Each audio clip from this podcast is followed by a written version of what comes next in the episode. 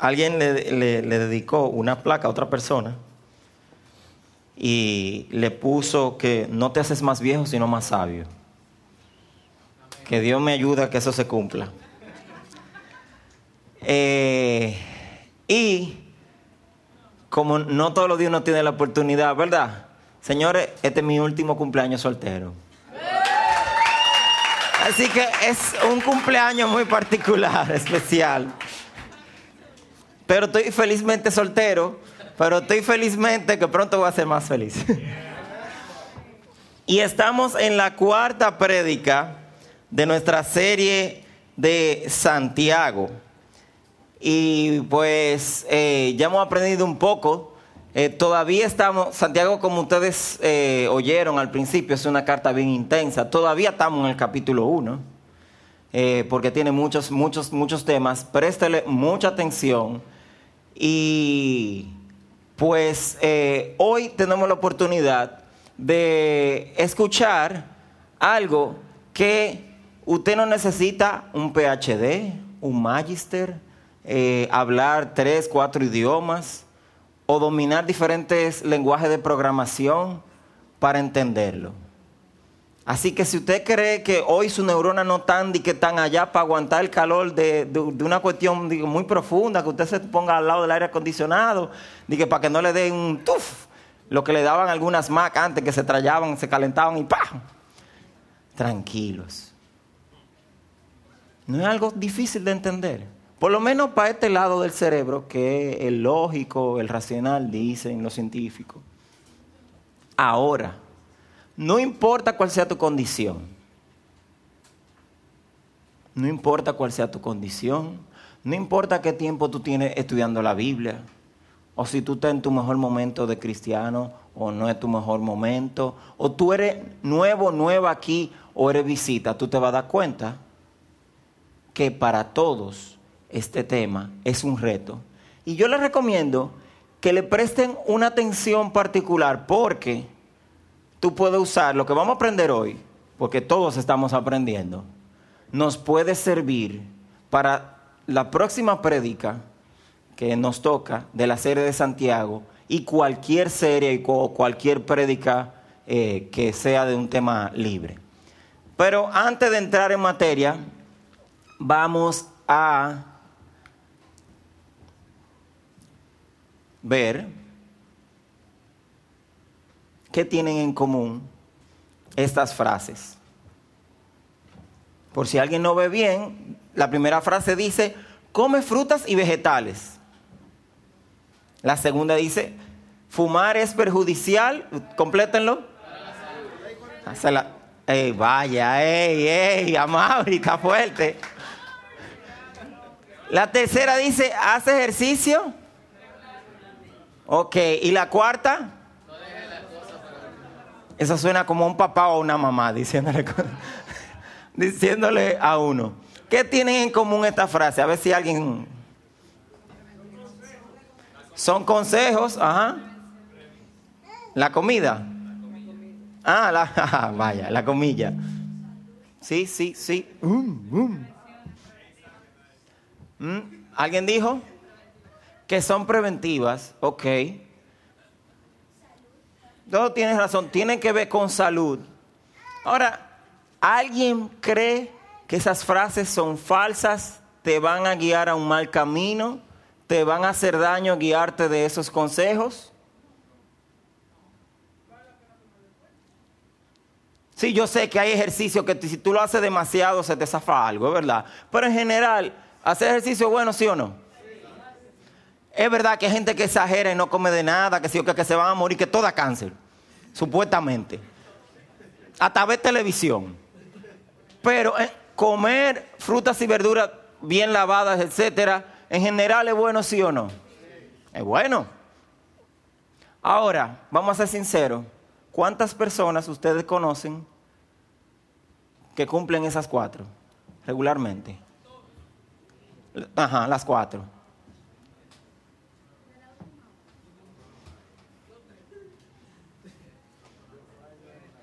Yo trabajo, eh, eh, eh, o sea, una de las partes de, de la institución que yo trabajo tiene un gimnasio Y yo he empezado, lo he dejado, yo he empezado, lo he dejado. Y yo estoy consciente que es bueno para la salud.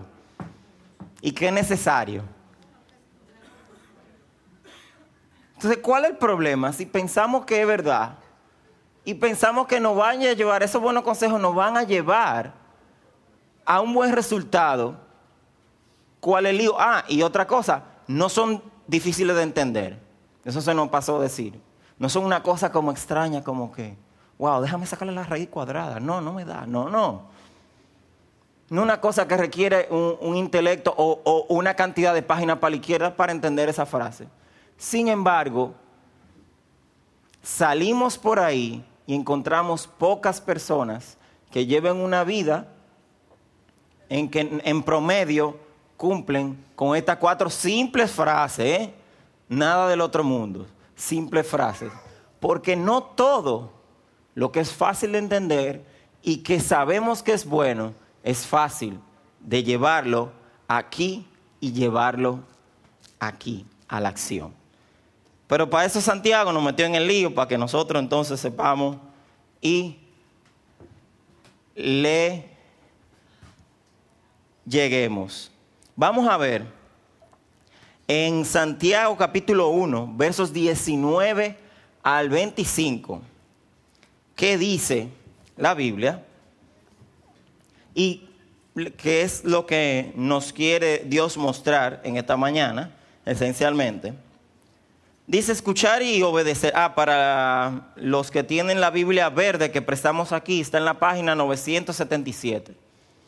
Página 977. Mis amados hermanos, quiero que entiendan lo siguiente. Todos ustedes deben ser rápidos para escuchar, lentos para hablar y lentos para enojarse. El enojo humano no produce la rectitud que Dios desea. Así que quiten de su vida todo lo malo y lo sucio y acepten con humildad la palabra que Dios les ha sembrado en el corazón, porque tiene el poder para salvar su alma. No solo escuchen la palabra de Dios, tienen que ponerla en práctica. De lo contrario, solamente se engañan a sí mismos.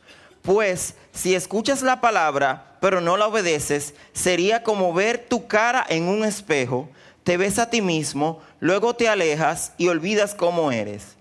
Pero si miras atentamente en la ley perfecta que te hace libre y la pones en práctica y no olvidas lo que escuchaste, entonces Dios te bendecirá por tu obediencia. Ahora, algunas personas eh, Ah, pueden decir, bueno, es que yo tengo una situación especial y, eso eh, afecta a mi vida. Eh, ahí pone el ejemplo de una persona que se ve en un espejo. Hay personas que tienen excusas, personajes que tienen excusas para poderse ver bien en un espejo. Le vamos a enseñar algunas. Eh, ya me di cuenta que como la mayoría son más jóvenes que yo, no saben de dónde saqué esa foto, a qué hace alusión. Pero si se fijan, eh, la persona, la celcito, ok, ah, no llega, ok. Eh, la persona que está viéndose en el espejo y el reflejo no es el mismo. Eso es sacado de una serie llamada Quantum Leap o Viajeros en el Tiempo. Era una de mis series favoritas. Y cada vez que el tipo va y se ve en el espejo es una persona diferente. Entonces, a esa persona le, era difícil, eh, me recuerdo, se llamaba el doctor Samuel Beckett. Y, eh, y el tipo, ya tú sabes, era un viejo, era un joven, era moreno, blanco, chino, de todas las formas. Él puede tener una excusa de decir, yo no me puedo ver bien en el espejo. Otra persona que a veces puede decir que no se puede ver bien en el espejo es Sue Storm, eh, después se casó con eh, Richards y se convirtió en, Sue Richards, que es la de los cuatro fantásticos que se puede volver invisible, entre otras cosas. Bueno, esa puede tener una excusa de que a veces no se puede ver en el espejo, ¿verdad? Y el más viejo personaje de todos, el clásico que tiene problemas con el espejo, es Drácula. Ese es el actor Bela Lugosi, que por cierto, su, última película la tuvieron que terminar con un doble así, porque él murió antes de terminarla. Y mi pregunta es, si Drácula no se puede ver en el espejo, ¿por qué el cerquillito le queda nítido? Ah. o sea, como que bien peinadito para atrás, ese cerquillo nítido, si él no se puede ver en el espejo. Bueno, eso se lo dejo de tarea, eso no es el tema de hoy. Esa gente tiene excusas, pero son personajes ficticios. Nosotros somos reales, nosotros no tenemos excusa. La Biblia en este momento, Santiago compara el exponerse a la palabra de Dios como un espejo. Tú vas, agarra la palabra de Dios, sea en papel o sea en digital, y tú lees. Y si prestas atención, ella te dice cosas. Y tú empiezas a ver cosas de Dios, cosas de la gente de aquella época, de la Biblia, el otro. Tú siempre ve al vecino, al hermano, a la prima, a tu papá, a tu mamá, siempre que eso le pega. Pero llega un momento que es inevitable, que el Espíritu Santo te hace, ¿ese eres tú? ¿En serio? De verdad. No un holograma. Tal vez una televisión en realidad y no, no un espejo. Y te empieza a mostrar cosas sobre tu vida. Yo recuerdo que un predicador amigo de nosotros, hace mucho, en la Plaza Metropolitana, eh, predicó, tú quieres saber lo malo que tú eres, métete con Dios. Tú te metes full con Dios y tú vas a empezar a ver cosas de ti. Tú dices, miércoles, y yo soy así. Entonces, eh, y después dice eh, Santiago que el que no, o sea, el que escucha la palabra de Dios y puede que hasta se emocione, puede que hasta eh, llore, dé gritos, se tire en el piso, se arrodille, lo que sea, pero luego no la pone en práctica, es como alguien que se ve en el espejo Recuerden, no tenemos excusa, todos nos podemos ver en el espejo. Y luego se va y se olvida. Pero ¿cómo, cómo se vería alguien como que, ah, alguien se puede ver en el espejo y olvidarse? Como que está extraño, pero vamos a suponer, vamos a poner un ejemplo. Yo me veo en el espejo, ¿verdad? Tal vez diga, wow, qué bien me veo. Pero eso no estaría como demasiado bien, ¿verdad que no? Eh, pero el punto es que yo me veo todos me están viendo, ¿verdad? imagínense que yo salgo a la calle y estoy en la calle así.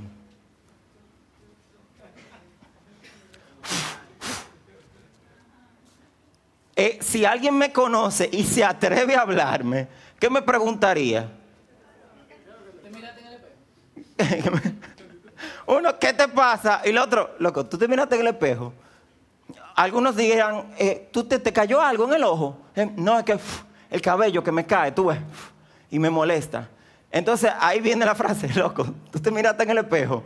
Por otra persona dirán, loco, aquí entre nosotros, tú la estás mezclando, dime, mira, podemos, vamos a orar por ti, no te preocupes, Dios te va a levantar. Eh, o, o en mi propio caso, que me vean con un peine en la calle y que alguno de ustedes se atreva a preguntarme, ¿qué se atrevería a preguntarme?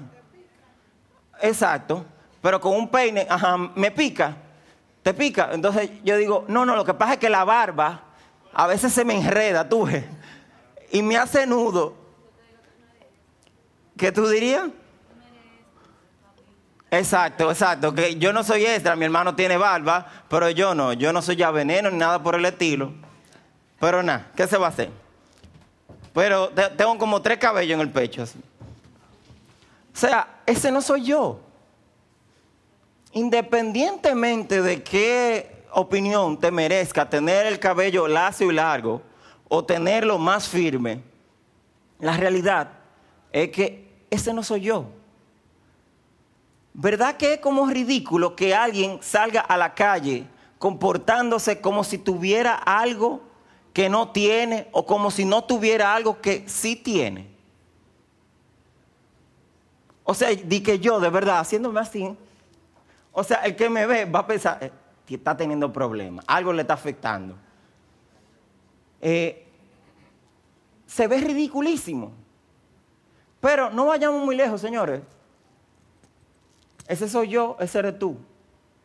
Cada vez que vamos a la palabra, Dios nos habla, Dios nos dice cómo deberíamos vivir, cómo debemos verlo a Él. Y por lo tanto eso nos ayuda a cómo ver el mundo. Y salimos a la calle, salimos al trabajo, al colegio, a la universidad, a la iglesia, al discipulado. Y nos empezamos a comportar como si se nos olvidó lo que vimos, lo que leímos, lo que oímos, lo que Dios nos habló, lo que Dios nos tocó, lo que nos removió, que nos removió el piso. Y sí, actuamos ridículamente muchísimas veces, muchísimas veces, porque por alguna razón Santiago dice, óyeme, es que como que tú te vas y te olvidas de quién tú eres, así mismo es que tú sales a la calle y no practicas la palabra de Dios. Estamos olvidando muchísimas cosas. ¿Cómo qué? Podemos olvidar lo que Dios ha hecho por nosotros. Salimos a la calle a luchar, a tratar de portarnos bien, cualquier cosa. Estoy mal, estoy mal con Dios. No he logrado todo lo que eh, eh, debo hacer. Eh, óyeme, Dios no va a responder mi oración porque yo no he orado hoy lo suficiente. Se nos olvida que Dios ya ha hecho cosas a nuestro favor, que Dios nos ha perdonado, que Dios nos está ayudando a levantarnos y a dejar una serie de hábitos atrás. Sin embargo, acabamos de leer que Dios perdona y que Dios se olvida, que Dios tiene gracia para nosotros y cualquier cosa andamos dándonos latigazos. Mentales, yo no he realmente visto literalmente gente dándose latigazos, pero sí he visto mucha gente flagelándose emocionalmente, porque no está al nivel de lo que de lo que Dios lo exige. No estoy diciendo que uno no debe intentar vivir la vida que Dios le agrada. Estoy diciendo es que si Dios perdona, eh, eh, ¿por qué yo tengo que comportarme como si Dios no perdonara? Señores, la Biblia dice que uno tiene que controlar sus impulsos y no quillarse. Si uno se quilla, no dejar que eso se quede. ¿Cuánta gente no vamos, tenemos un problema con alguien y lo dejamos así y no, lo, no tratamos de resolverlo? O como yo hago muchas veces, es que no es el momento adecuado. Fulano no me va a escuchar ahora porque está quillado, lo que se va a quillar más. Es verdad, a veces eso es verdad, pero tú no puedes darle larga. La Biblia lo dice. Sin embargo, eso pasa con nuestras relaciones a cada rato. Se nos olvida que Dios es nuestro proveedor, pero también nuestra provisión. Muy interesante. O sea, Dios te da, y lo mejor que Dios te da es Él mismo.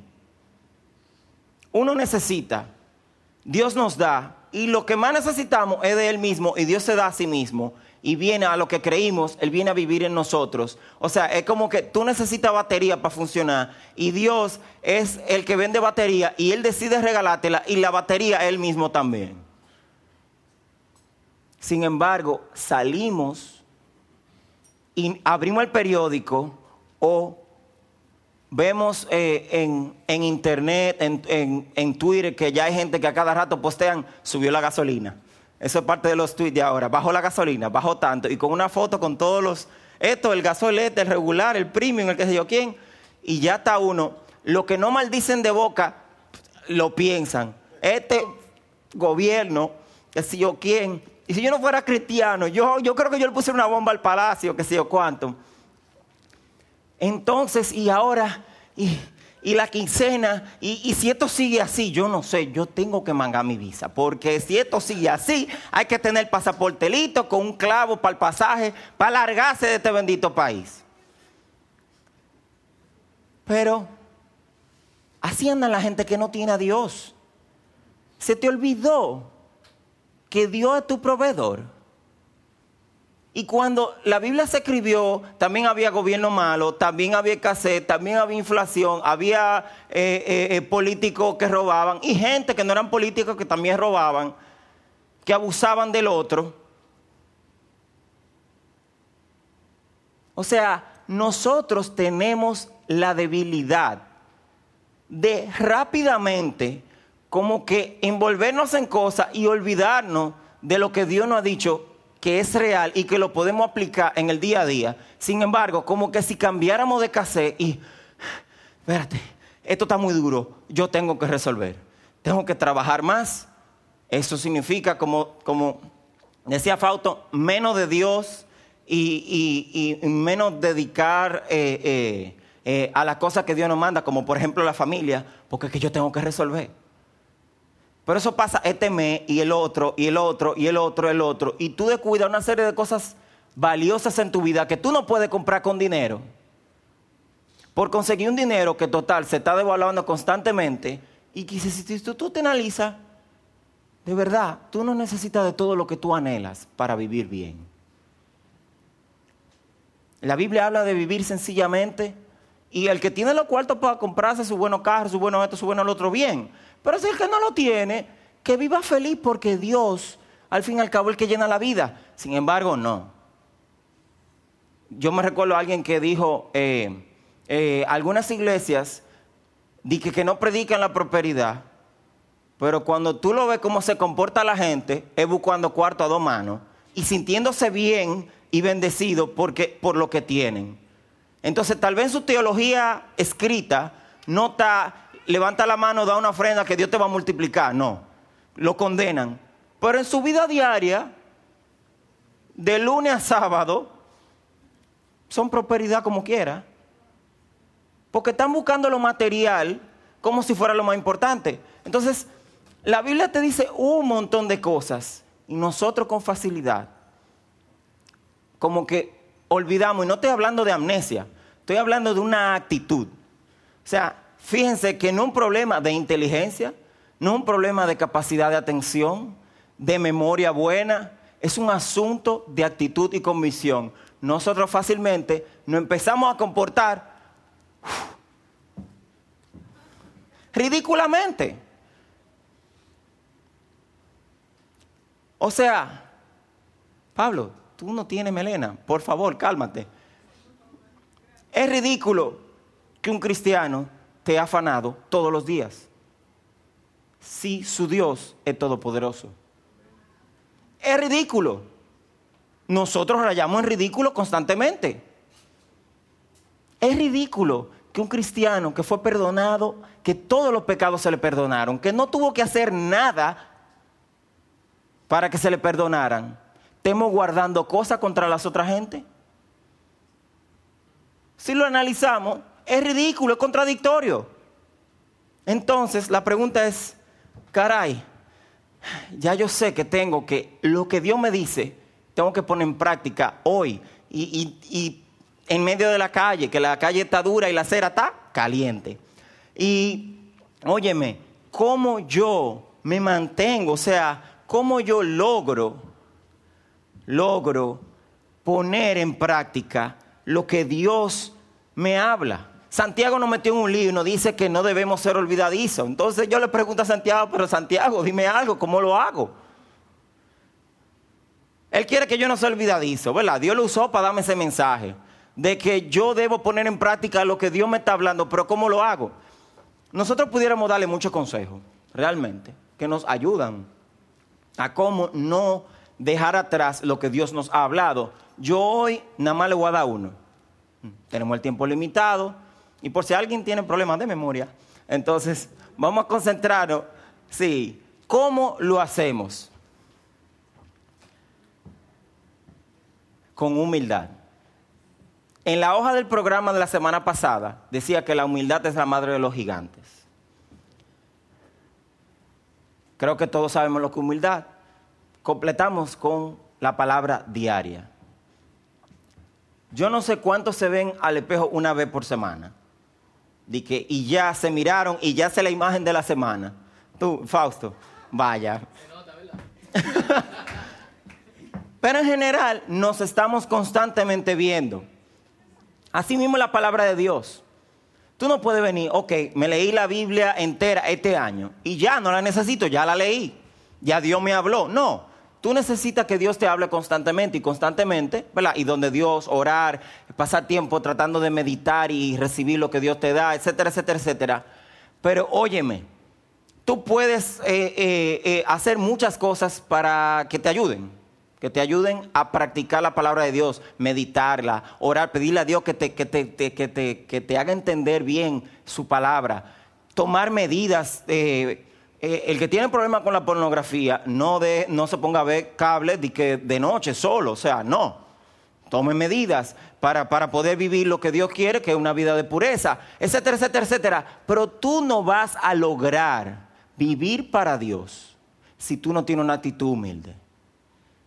O sea, si tú crees que porque tú entendiste la palabra, que porque tú te, óyeme, yo entendí, la analicé, eso significa tal cosa, y yo voy a hacer tal cosa, y yo voy a poner un recordatorio para recordarme cada cierto tiempo orar, y voy a tener esto pegado aquí, y me voy a levantar tempranísimo para orar, que si yo quién, muchas de esas medidas son buenas, pero ¿qué pasa? Si tú no tienes la actitud humilde de decir, óyeme Dios, por más esfuerzo que yo haga, yo no puedo solo, yo te necesito mi hermano, mi hermana, usted se fuñó.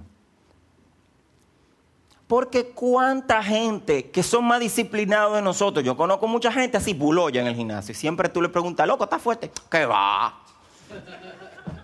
Y los tigres madrugan esto, se, se, compran su quesillo, quien tienen un reloj, después de hacer tal ejercicio, tanto tiempo de reposo para entonces entrar al otro, y al final se compra con un BCAA, un quesillo quien, para restaurar los músculos que se desgarraron. Es una ciencia, señores. Sin embargo, se meten a la vida de fe y se le abre el pecho como cualquiera. Personas que intelectualmente son brillantes, que han comido libros que a uno le da vergüenza y que se han leído la Biblia. Te dicen, a mí me han. No, porque mira, en la Biblia en tal parte que si que el rey David que no sé. Si miércoles, te tigre se la sabe mejor que uno pero se hundieron en la vida de fe. Entonces, o sea, uno necesita una actitud humilde que lo lleve a la única fuente de solución para poder poner en práctica lo que Dios te dice en su palabra. La fuente, ustedes la saben, se llama Dios.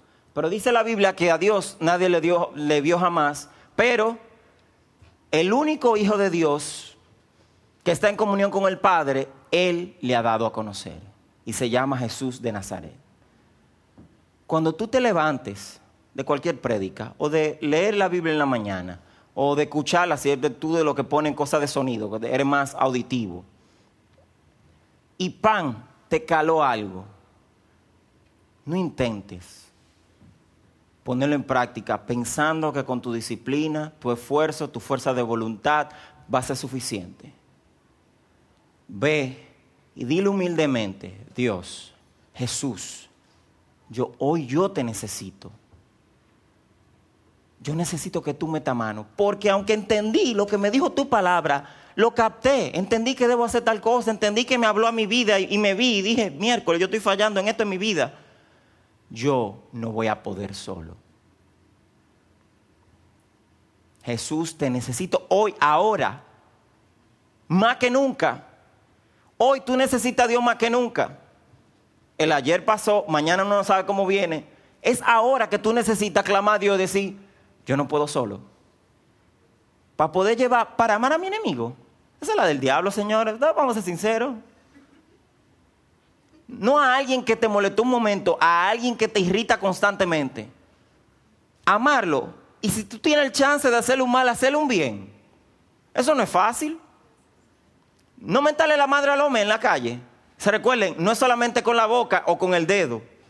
Con la mente, porque mucha gente no sacan el dedo, no va a ser una mala palabra, pero están por dentro que tú lo pinchas y no botan sangre. O sea que lo calladito y la calladita no se, no se pueden zafar del lío.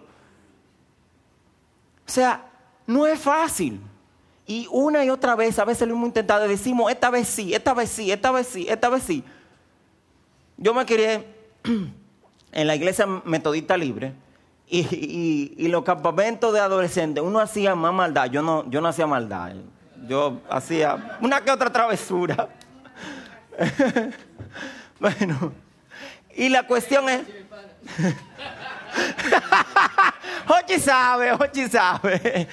Él sí se sabe esa historia. Entonces, sin embargo, óigame, las últimas prédicas, sobre todo la última, la gente venía arrodillada al altar, se tiraban en el piso, se abrazaban, fulano, yo fui que te puse un escorpión en la cama, perdóname.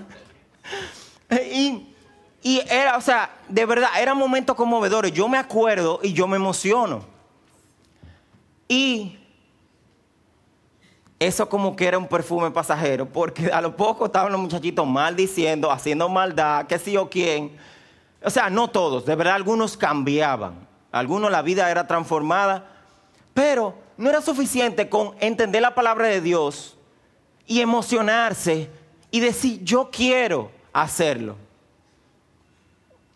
Uno, diariamente, constantemente, a cada rato, uno necesita agarrarse de Dios, como Dios está muy arriba, agarrarse del tobillo, por lo menos, y decir, Jesús, yo te necesito, te necesito ahora.